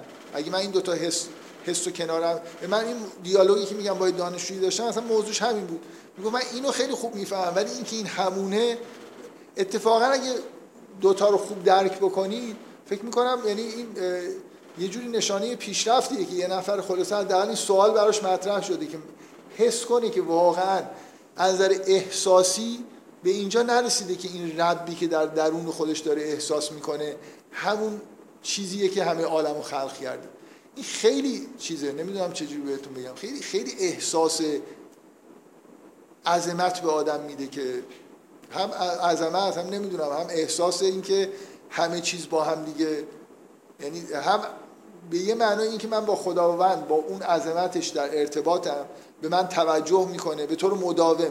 منو خلق کرده یه نیازهای منو داره روزانه انگار برطرف می‌کنه. این یه حس عظمتی به آدم میده ولی اینکه بر رب العالمینه یعنی همه هم همین جوریان یه حسی از یکسانی همه جهان به آدم میده که همون چیزیه که از نظر حسی اگه شما به همچین درکی از توحید برسید به همون احساس مشابهی که عرفا توصیف می‌کنن اینکه همه چیز با هم دیگه یکسانه. به یکسان نگری می‌رسید در واقع. که احساس یه بار در حد اعتقادات مجرده آدم خیلی راحت در موردش حرف می‌زنه. ولی اگه واقعا اینا رو عمیقا بخواید در درون خودتون حس بکنید یعنی همون رب رو در درون خودتون داشته باشید و یه احساس واقعی نسبت به خالق جهان داشته باشید حالا اینکه این دوتا یکی یه اعتقادیه که در واقع همون چیزی که ما بهش در قرآن دعوت میشیم. من توی انتهای سوره غافر فکر می‌کنم روی این تاکید کردم که دو سه صفحه بحث درباره توحید اینه که از دو طرف استدلال بکنی که اونی که اللهه و شما به این دلیل بهش اعتقاد دارید همونی که ربه و برعکس اونی که ربه همونی که اللهه یعنی از دو طرف میشه در واقع استدلالای آورد که اینا با هم دیگه یکی هن. و این همون چیزیه که اگه شما در اون آیات الهی که مثلا به هر حال مشاهده می‌کنید یه جوری به این برسید که احساستون نسبت به این دوتا یکی بشه و این معرفت خیلی بزرگیه که قرار ما در واقع بهش برسیم. بفرم یه خورده با صدای بلندتر این چیزی که متوجه نمیشید رو متوجه نشید. فکر نمی کنم ضبط بشه اینجوری که صحبت می‌کنه. مثلا نظرت راجع به بودیسم اینجوری بود که فرض کنید اونا احتمالاً یه مشکلی داره فرض کنید اعتقاد اینجوری دارن که مثلا چیزی به اسم نمی‌کنن مثلا یا یا ضعیفه دیگه. بالاخره تاکید خیلی اون حالتی که الان یه نفر هست که مواظب منه الان یه نفر هست که من می‌تونم باش اصلا این حسا توی بودیسم خیلی وجود نداره. و همین هم هست که اتفاقا یه خورده چیزه. از این نگرش مثلا علمی ما به جهان دوره. یعنی اون قسمت اعتقاد به الله به عنوان خالق و اینا خیلی با علوم جدید سازگاره با فلسفه سازگاره. شما توی فلسفه اون واقعا چیزی که به عنوان واجب الوجود اثبات می‌کنید و یه تئوری کلی دارید در مورد اینکه جهان مثلا از واجب الوجود نشأت گرفته واجب الوجود بیشتر الله تا رب باشه. توی فلسفه فکر نمی کنم خیلی نزدیک بشید به اینکه مثلا رب رو توصیف بکنید ولی یه چیزی رو توصیف می‌کنید که اون موجود خالق همه چیزه. ولی من فکر می‌کنم آره در بودیسم همینطوری که شما میگید اصلا اون احساسای مربوط به ربوبیت خیلی تاکید روش نیست. در این حالی که مسیر خیلی تاکید دارن که این مسیر تکاملی رو طی بکنن ولی اینجوری نیست که در این مسیر تکامل مثلا فرض کن در ارتباط با خداوند باشن. دعا کنن از خداوند کمک بخوان. می‌دونید مثل مثل همونجوری که مثلا ممکنه یه آدمی ورزش بکنه آدم خیلی ورزیده ای بشه قهرمان مثلا وزن برداری دنیا بشه و هیچ کمکی هم از خداوند نخواسته باشه یه آدمی هم می‌تونه توی قوای شناختی خودش ورزش های انجام بده و به یه جایی برسه بدون اینکه فکر کنی که من دارم یه تمریناتی می‌کنم مطابق با این قواعد و می‌دونم که مثلا این تمرینات خوب انجام بدم به این قدرت ها می‌رسم به معنای واقعی کلمه یه خورده مکانیکی تر و چیزتره. یعنی نوع تکامل دینی توی نگرش بودایی. تا اینکه مثلا توی ادیان ابراهیمی شما هر قدمی که برمیدارید انگار یه جوری با عنایت خداوند خداوند در عرفان مثلا اسلامی اینجوریه که هی تجلیاتی بر قلب عارف داره. که جنبه ربوبی داره. یعنی الان مثلا امشب با یه اسمی بر قلب این عارف تجلی می‌کنه. فردا ممکنه به یه صورت دیگه ای ظاهر بشه. خیلی این اصلا خود این اسماء و حسنا هم زیاد در اون طرف وجود نداره دیگه. یعنی تجلیات متنوع خداوند برای خاطر اینکه اونجوری که ما درک می‌کنیم. یعنی یه بار با این تجلی سر و کار داشته باشیم یه بار با تجلی دیگه اونجا خیلی نیستش. بس یه, یه نکته که من گفتم فراموش نکنم بگم این تفاوت بین دیدگاه در مورد معاد بود به اضافه اینکه این موضوع رو ربط دادم به اون دوگانگی الله و رب توی قرآن که اساس در واقع اعتقاد توحیدی به معنای قرآنیشه که خداوند همون که الله رب العالمین. چیزیه که ما در واقع به عنوان توحید بهش معتقدیم که حالا من خیلی نمی‌خوام روی این مانور بدم ولی یه جوری این اصطلاحی که در قرآن هم اومده و در تفکر دینی ما جا افتاده که حرف از آیات آفاقی و انفسی می‌زنیم شاید بشه گفت که آیات انفسی بیشتر به سمت رب متمایل هستن آیات آفاقی به سمت الله یعنی من اون چیزی که بیشتر در درون خودم انگار کشف می‌کنم در اثر تجربه های زندگی خودم اتفاقای گاهی برای آدما میفته که یه اعتقاد عمیقی پیدا می‌کنن به دخالت ماورای طبیعت به دخالت یه موجود برتر. اینا بیشتر در واقع به اعتقاد به رب مربوط میشن در حالی که آف... به آفاق وقتی نگاه می‌کنم انگار بیشتر به سمت الله نزدیک میشم. در هر دوی اینا به نظر من یعنی یه نفر واقعا می‌تونه در خودش نگاه کنه و الله رو هم ببینه و اینکه الله همون ربه یعنی با صرفا با نگاه کردن به درون خودم هم می‌تونم توحید رو کشف بکنم. صرفا با نگاه کردن به بیرون خودم هم می‌تونم ربوبیت خدا رو ببینم و خالقیتش رو ببینم و اینکه این دوتا یکی هستن رو درک بکنم. و آدما هم فکر می‌کنم فرق دارن از اینکه بیشتر به متمایل به این آیات آفاقی هستن یا انفسی.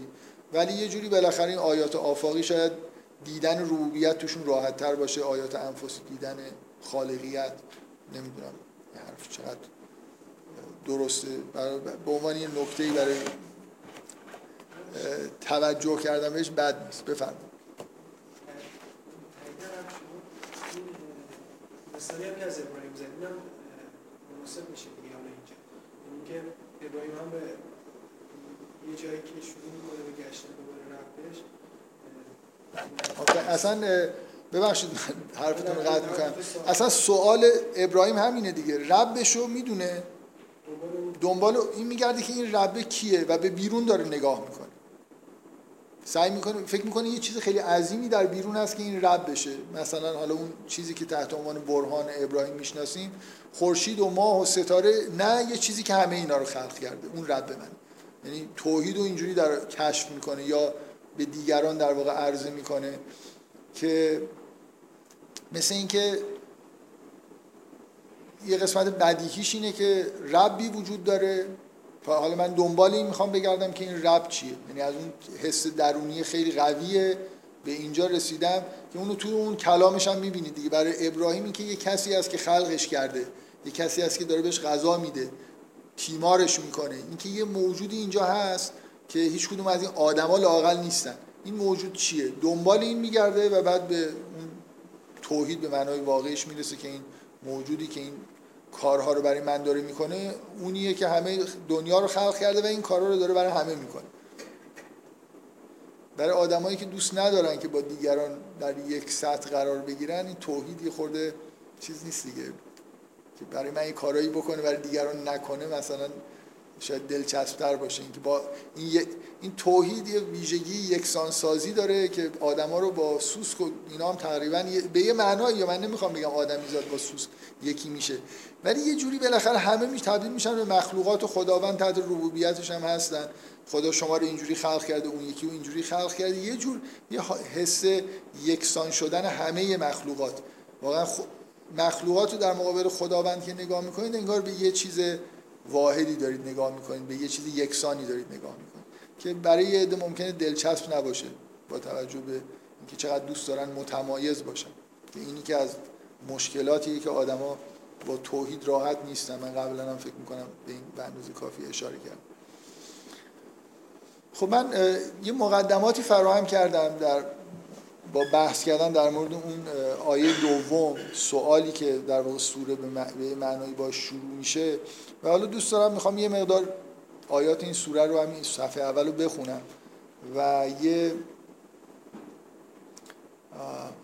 دنبال این باشیم که ببینیم آیا واقعا به یه معنایی به سمت پاسخی برای این سوال تو این سوره میریم یا نه. من سعی می‌کنم نشون بدم که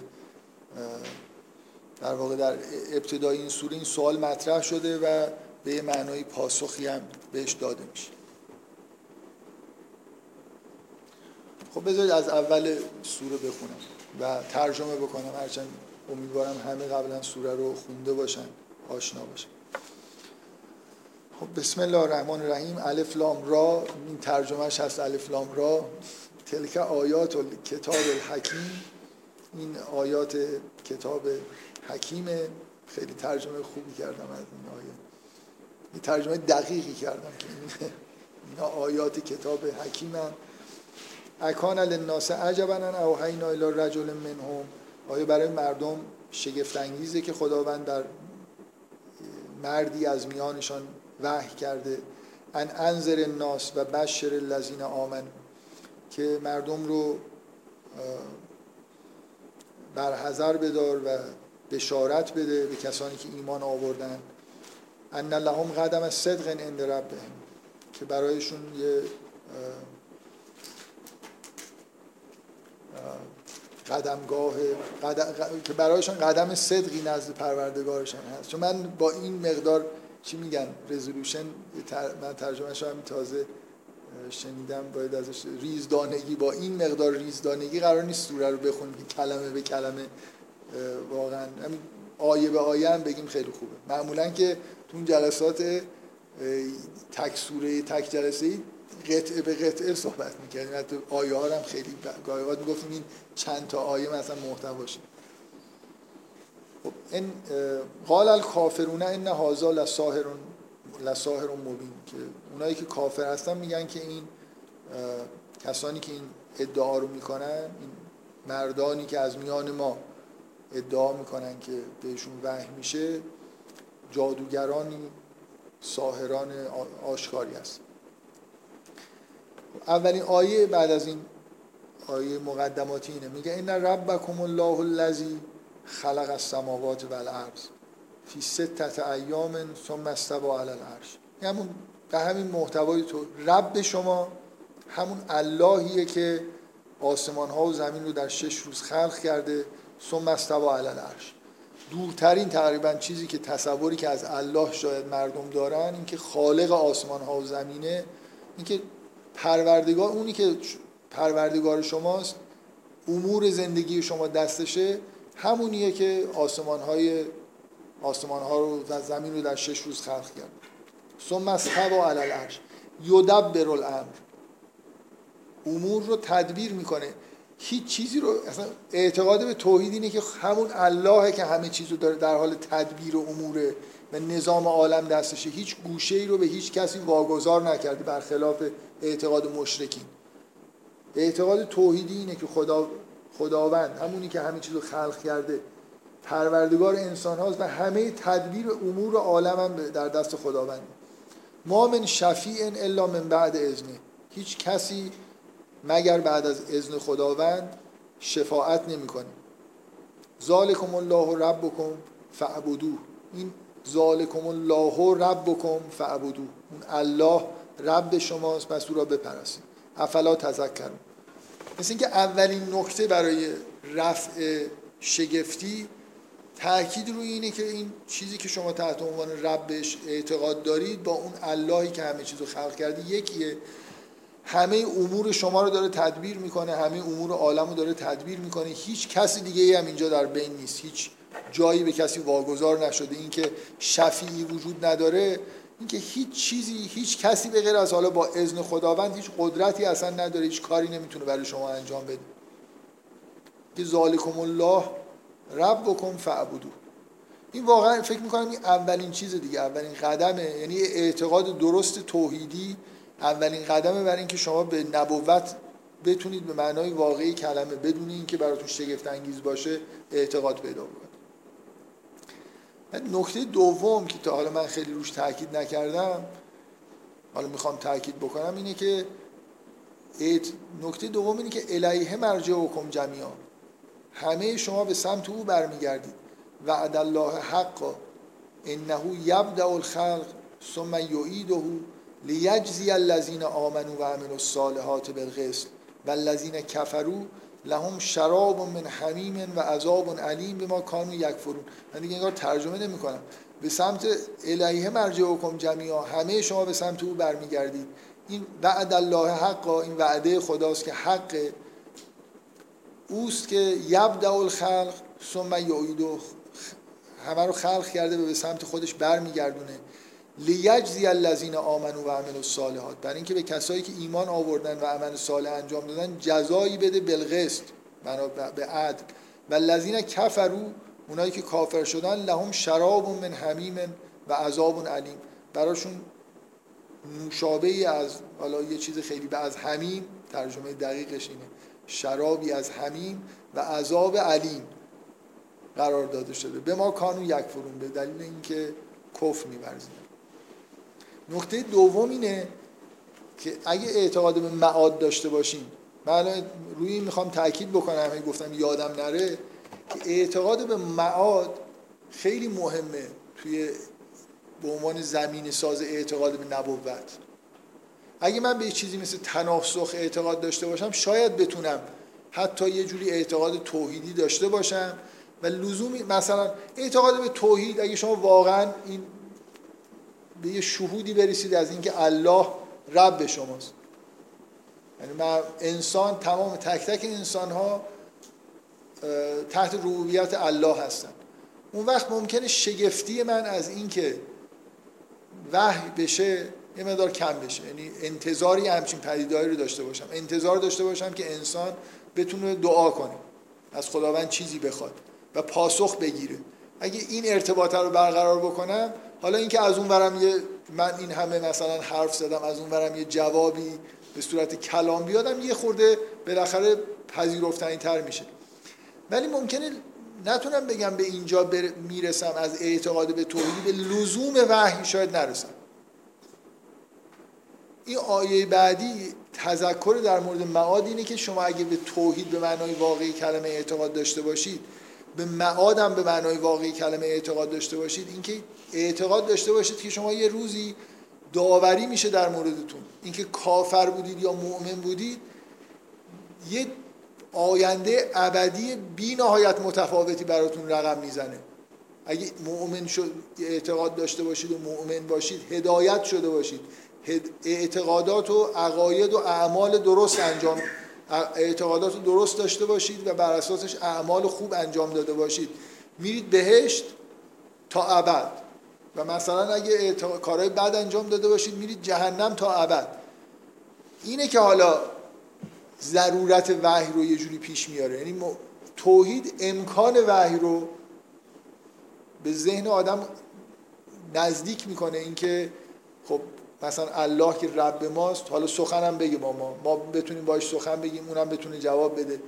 ولی اینکه ضرورت داشته باشه که هدایتی در میان باشه واقعا از اینجا میاد. اگه, اگه مثلا فرض کنید یه اعتقاد یه نفر اعتقاد توحیدی داشته باشه و فکر کنه آدما وقتی میمیرن از بین میرن تموم میشه زندگی حیاتشون همینه. شاید حالا خیلی احساس نکنه که لازم حالا یکی اینجوری زندگی می‌کنه یکی یه جور دیگه زندگی می‌کنه. نهایتش اینه که اونایی که بد زندگی می‌کنن مثلا بعضی از احساسات خوب رو پیدا نمی‌کنن تو زندگیشون. مثل اینی که مثلا فرض کنید اگه تفاوت بین کارهای خوب و بد انجام دادن خیلی هم تو زندگی زیاد نباشه. مثل اینکه یه غذای خوب بخورن خود بهتر رشد بکنن یه غذای بد بخورن یه خورده مثلا رشد اجتماعیشون کمتر باشه. حالا خیلی شاید ضرورتی نداشته باشه توی همچین عالمی. که از ملکوت مثلا فرشته هایی معمول بشن که بیان یه نفر پیدا بشه بهش چیزی بگن که آقا برید به مردم بگید این غذا رو بخورید اون غذا رو نخورید. خب خب خودشون برن ببینن نگاه کنن اونایی که غذای بهتر خوردن وضعشون چجوریه من که غذای بدتر خوردم وضعم چجوریه. تصمیم بگیرم اگه به نتیجه خوبی هم نرسیدم غذای ایدئالی پیدا نکردم همچین خیلی اتفاق عجیبی نیفتاده. بنابراین لازم نیست که یه نظامی مثلا معمول بشه یه فرشته مقربی معمول این باشه که بیاد حالا با یه انسانی سخن بگه. ضرورتی نداره ولی اگه واقعا شما اعتقادتون این باشه که ما آدما توی دوره محدودی توی این عالم داریم زندگی می‌کنیم و بی نهایت مهمه که تو این دوره بفهمیم که چیکار باید می‌کردیم چیکار نباید می‌کردیم. یه دفعه بریم اون دنیا فکر کنید هیچ نبوتی نبود هیچ وحی نشده بود هیچ مردم این خبرها رو نداشتن. میمردن یه دفعه یکی یقهشون می‌گرفت می‌گفت تو به دلیل اینکه اعتقادات توحیدی نداری و اینا بیا برو مثلا در شراب حمیم و با گرز گران و فلان و اینا در حالی که طرف اصلا تصوری از اینکه اون دنیا چیه و چه اتفاقی ممکنه بیفته نداشته و هیچی هم نشنیده. اگه واقعا اگه یه لحظه تص... معاد رو به معنای واقعی کلمه باور داشته باشی خیلی بی نهایت حساسه که آدما تو این دنیا یه چیزایی شنیده باشن از این حرفا. هدایت به اصطلاح بهشون رسیده باشه. اینه که در واقع آیه دوم بحث درباره اینه که معاد هست و تفاوت بین آدمی که هدایت شده و آدمی که هدایت نشده بی نهایت زیاده. یه عده مؤمنن میرن در یه جاهای خیلی خوب یه عده کافرن و به ایمان نرسیدن میرن یه جای خیلی بد. اینه که این حس این که یه ضرورتی هست که اینجا یه اتفاقی بیفته این اخبار مثلا مربوط به اون دنیا که یه مقدار پوشیده است عرضه بشه یه مقدار در واقع ضرورت وحی از اینجا شاید بیشتر روشن میشه. پس دو تا آیه من همین دارم تصور خودم میگم. که دو تا آیه آیه سوم و چهارم به نوعی برطرف کننده شگفتی مربوط به وحی و حتی هدایت کننده به سمت اینکه وحی نه فقط شگفت انگیز نیست خیلی طبیعیه. با توجه به یعنی در واقع دو تا آیه اینو میگن که اگر به توحید اعتقاد دارید اگر به معاد اعتقاد دارید نبوت خیلی امر طبیعیه. طبیعیه که همچین اتفاق افتاده باشه. بنابراین به نوعی جواب این که آیا اگه مردم دچار شگفتی هستن از پدیده نبوت میشه گفت که این شگفتی بالاخره از یکی از این جهان ناشی میشه یا به اعتقاد واقعی در مورد توحید نرسیدن یا به اعتقاد واقعی در مورد معاد نرسیدن. این دوتا رو با هم دیگه داشته باشن. نه تنها دچار شگفتی نیستن بلکه انتظاری همچین پدیده ای رو هم دارن.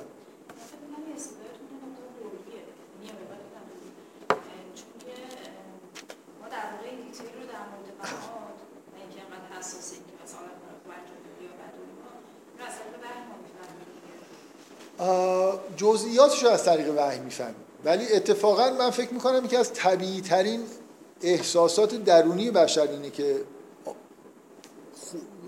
رفتارش تو این دنیا خیلی مهمه که کار خوب بکنه. کار این یه حس درونی ماست. یعنی یه آدم یه آدمی به طور درونی این احساسو داره که کارهای بد عاقبت خیلی بد می‌تونه داشته باشه. کارهای خوب آدم عاقبت خیلی یعنی این معاد نتیجه واقعا نتیجه اعتقاد به نبوت مطلقا نیست. یعنی اگه یه نفری اعتقادش به معاد به معنای اصل کلمه اینکه زندگی ابدی هست و آدم خوب و بعد از هم دیگه جدا میشه اینو از شنیده های خودش از مثلا پیامبران داشته باشه خب تو ایمانش یه نقصی هست. همونطوری که اگه یه نفر اعتقادش به توحید و از شنیده های خودش داشته باشه.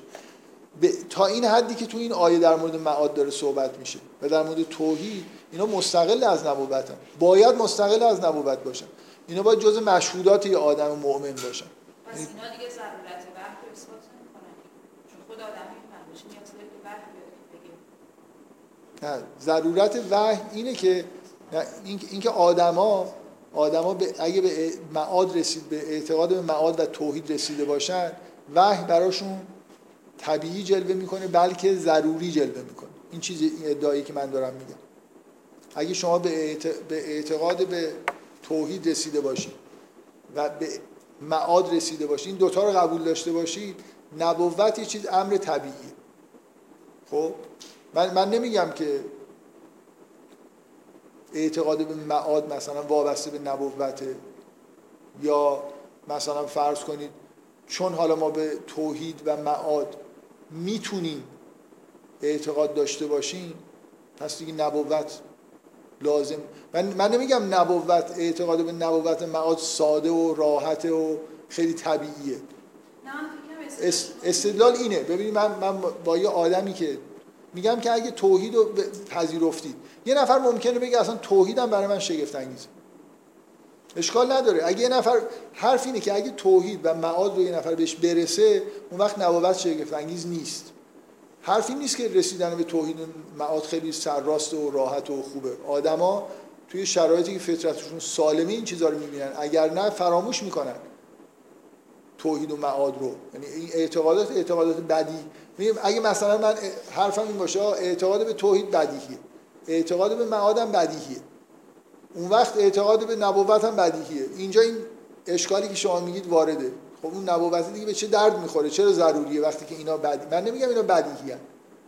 میگم گزار آره، گزار شرطیه. اگر شما توحید رو درک بکنید اگر شما مهاد رو درک بکنید این دوتا رو بهش اعتقاد داشته باشید اون وقت اعتقادتون به نبوت طبیعیه. انتظار باید داشته باشید که نبوت هایی وجود داشته باشن در بین افراد بشر.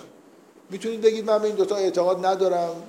می‌تونید بگید من این دوتا رو مثلا فرض کنید یه جوری بودایی ها می‌تونن بگن اصلا ما به توحید اون معنایی که شما قبول دارید اعتقاد نداریم. بنابراین به نبوت هم اعتقاد نداریم. اشکال نداره. استدلال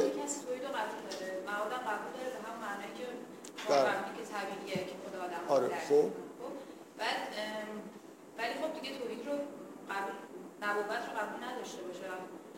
فرض بکنه که یعنی در فرضش باشه که من همونطوری که خودم تشخیص که مثلا مواد وجود داره خودم احتمالا قدرت دارم. یا خدا در من نهادی تشخیص دادن که حالا کدوم کارو بکنم مثلا فردا روز خدا میگه کدوم کار نکنم مثلا آره ولی شما این این استدلالتون به این دلیل درست نیست؟ که نهایت شما دارید میگید که برای منی که توحید و معاد رو خیلی خوب درک کردم نبوت لازم نیست. برای مردم چی؟ نبوت نبوت یه چیزیه که برای آیا شما وقتی استدلالتون درسته که بگید همه مردم توحید و معاد به خوبی من درک می‌کنن پس دیگه چرا نبی میاد؟ اینو که نمی‌تونید بگید. شما حتی اگه انس عارف خودتون بدون استفاده از یه در جزیره یه نفر به وجود اومده خودش هم به همه چیز رسیده. به شهود نسبت به جزئیات معادم به فرض رسیده. خب این نبوت به درد این آدم ممکنه بگی آره این آدم میگه قبول دارم که برای من لازم نیست اگه من تنها آدم دنیا هستم نبوت لازم نیست. ولی برای توده مردم قبول دارید که نبوت لازمه. همون آدمی که به اینجا رسیده به راحتی فکر می‌کنم اینو درک می‌کنه که یه نفر باید بیاد به این مردم بگه. فکر کنم پیغمبرها آدمایی بودن که همشون همین احساس رو داشتن که یکی باید بیاد به این مردم بگه. مثلا پیغمبرها خیلی هاشون آدمایی بودن که قبل از اینکه واقعا بهشون وحی بشه به همین دیدگاه رسیده بودن. می‌دونستن که توحید هست می‌دونستن که معاد هست و می‌دونستن که این مردمی که دارن باشون زندگی می‌کنن به شدت در خطرن با این سبک زندگی که دارن.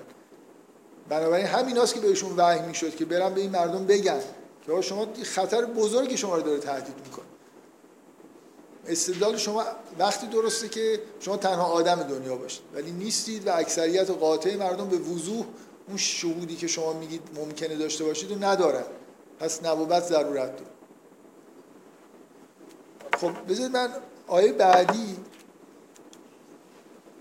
آیه بعدی میگه هو الذی جعل الشمس ضیاء و القمر نورا و قدره منازل لتعلموا عدد السنین و الحساب ما خلق الله ذلك الا بالحق یفصل الآیات لقوم یعلمون. میگه خداست که خورشید رو نورانی قرار داده و قمر رو نورانی قرار داده. اولی باید ترجمه دقیقش اینه که خورشمس رو زیا قرار داده و قمر رو نور. اینکه مثلا خورشید رو درخشنده درخشان قرار داده و مثلا قمر رو نورانی. و قدره منازل. قمر رو در منازلی منتقل می‌کنه لتعلم و عدد از سنین و الحساب تا شما تعداد سالها رو مثلا و حساب رو یاد بگیرید ما خلق الله ذالک الا بالحق. خداوند اینا رو به از بر اساس حق خلق نکرده. یفصل الآیات لقوم یعلم آیات رو خداوند تفصیل میده برای کسایی که علم داره بذارید آیه بعدم بخونم. ان فی اختلاف اللیل و النهار و ما خلق الله فی السماوات و الارض. در اختلاف بین روز و شب. و اونچه آس و, و اونچه خداوند در آسمان ها و زمین خلق کرده لآیات لقوم یتقون. نشانه هایی است برای مردمی که تقوا پیشه می‌کنن این دو تا آیه مشابه هم دیگه هستن. این تذکر به آیات الهی میدن تا آیه بعد با اینا کاملا متفاوته درباره حالت کفار در واقع چیزی.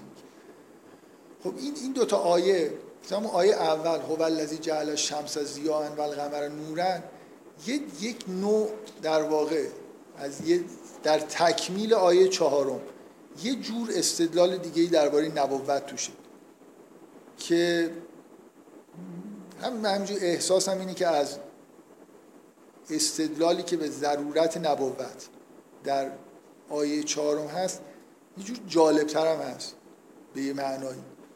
این استدلال اینه که شما اگه الله رو قبول دارید خدا رو قبول دارید یه جوری مثلا اعتقادات توحیدی رو مثلا دارید. یه خورده به جهان نگاه کنید.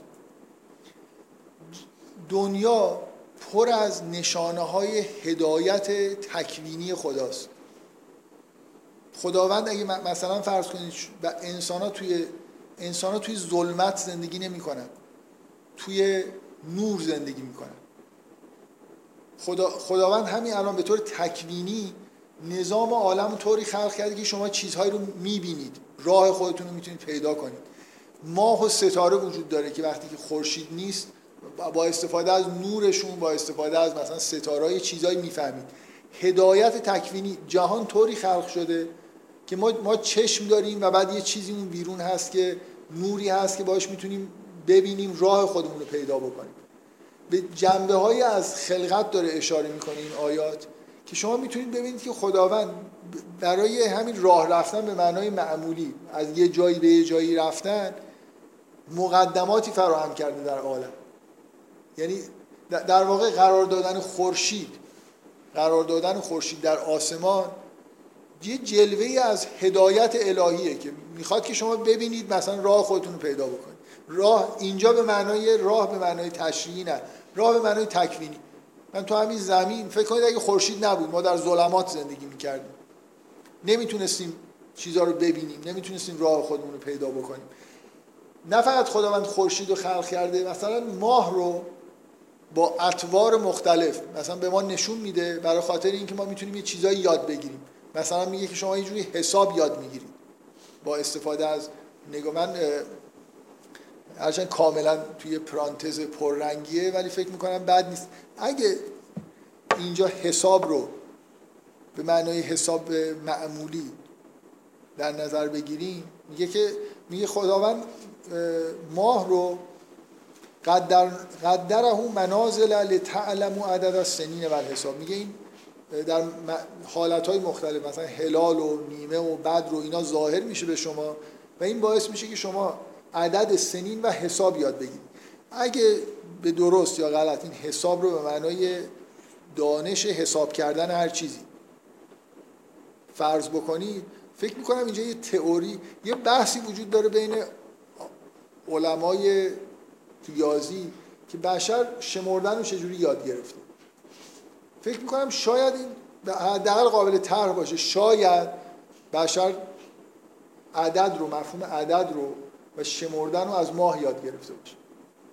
چرا؟ برای خاطر اینکه خیلی چیز دیگه اینکه مثلا مثل اینکه شما ریاضیات از اینجا میاد که نه فقط اینکه من مفهوم عدد رو بفهمم اینکه یاد بگیرم که اعداد رو با یه نمادهایی نشون بدم. ماه دقیقا همین کار رو می‌کنه در آسمان. یعنی مثل اینکه وقتی اینجوری هلال یعنی یک. یه خورده کلوفتر بکشیدش دو. همینجور برید تا مثلا چند تا حداقل سی تا حالت مختلف رو در یه ماه شما انگار نمادش رو اونجا دارید می‌بینید. خب؟ یعنی شاید همینجور دارم نمی‌خوام بگم قرآن این حرف رو می‌زنه. ایده جالبیه که شاید سیستم های عدد نویسی یه جوری اولین الهامشون با نگاه کردن به ماه و این تغییرات شبانش هر شب می‌خواستم بگم تغییرات روزانه تغییرات شبانه برای اینکه هر روزی وقتی شب میشه شما یه چیز جدیدی از ماه می‌بینید و بعد اینا مثل اینکه تو ذهن آدم این ایده رو ایجاد بکنه که هر این تغییرات یک دو سه چهار رو مثلا اینجوری با این نمادایی نشون بده. شاید اگه یه شواهدی به وجود بیاد که سیستم های عدد نویسی اولیه مثلا از نظر نماد شباهت هایی به مثلا هلال ماه و اینا داشتن بشه گفت که از اینجا مثلا الهام شده به هر حال همین این چیزی که این تو این آیه داره میگه اگه حساب رو معنای حساب بگیریم اینه که بالاخره این نگاه کردن به ماه نیازی که بشر داشته به اینکه بفهمه الان در چه زمانی قرار داره اینا رو با ماه به خوبی می‌تونه سه حساب بکنه. نه اینکه میگه عدد از سنین و حساب اینکه با این گردش مثلا تغییرات ماه می‌تونسته بفهمه که الان چقدر مونده مثلا به زمستون چقدر مونده به تابستون و الی ما با خورشید به راحتی به این راحتی نمی‌تونید این چیزها رو بفهمید. مگر اینکه اول حساب رو یاد بگیرید بعدا برید با سال شمسی رو یه جوری باید بشمرید تا اینکه بفهمید فصل کجا تموم میشه. ولی ماه یه جوری یه شمارنده ایه که خودش در واقع به خوبی این کار می‌کنه.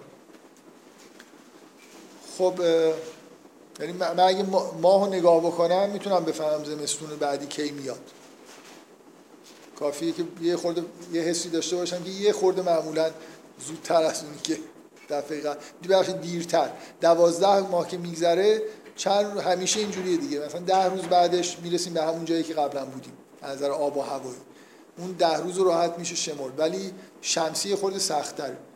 که من یه تقویم شمسی داشته باشم که مثلا فصلا رو بتونم نگه دارم یه خورده مهارت بیشتری می‌خواد نسبت به نگه داشتن اوضاع احوال سال و ماه با استفاده از خود ما. خب این این آیات اشاره به اشاره به آیات تکوینی هستن که نشون میده که انگار خداوند می‌خواد که انسان ها ببینن راه خودشون رو پیدا بکنن هدایت بشن. مثلا توی قرآن به اینکه ستاره ها ستاره ها به شما کمک می‌کنن که راه خودتون رو مثلا در سوار کشتی هستید پیدا بکنید. در عالم نشانه هایی وجود داره از انگار از تمایل الله اونی که ستاره ها رو خلق کرده. اینکه محیطی که ما توش داریم زندگی می‌کنیم بتونیم به طور تکوینی راه خودمون رو پیدا بکنیم. اگه اینو یه نفر واقعا این اشاره ها رو در آیات در آسمان و زمین ببینه این احساس بهش دست میده که نیت بنابراین نیت هدایت کردن بشر نیت راهیابی نشون دادن راه به طور تکوینی وجود داره. پس کسی که اگه خداوند مهمه براش که من از اینجا بتونم از این نقطه کره زمین برم اون نقطه تا این حد اینکه در عالم معنا بتونم مسیر خودم رو پیدا بکنم راه زندگی خودم رو پیدا بکنم باید براش مهم باشه.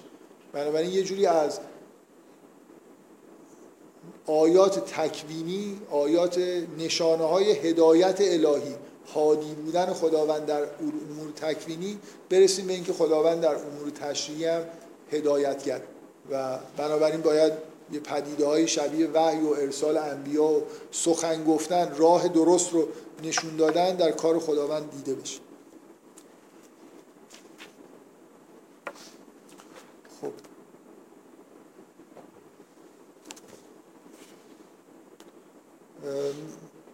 من ترجیح میدم یه خورده زود جلسه رو تموم بکنم ولی این بحثی که تو صفحه دوم هست رو شروع نکنم چون قرار شد عجله نداشته باشه ممکنه اینجوری که من پیش رفتم تو این جلسه ممکنه از همین الان پس بگیرم. ممکنه دو سه جلسه بشه سه چهار جلسه. این هر جلسه باز دوباره حق اینو دارم که اینو چیز کنم تصحیح بکنم این بخش حد زدن خودم. خیلی وارد جزئیات نمی‌خوام بشم ولی خب حالا فعلا لطمه ای هم نخوره به اون چیزی که می‌خوام بگم. باز ببخشید یه مقدار دیر اومدم. باز هفته آینده فکر کنم اصلاح بشه. یعنی جان؟ او ببخشید. هفته آینده هی هر روز هر دفعه بدتر میشه. می‌خواید رسما هفته آینده رو مثلا 6 و ربع قرار بذارید.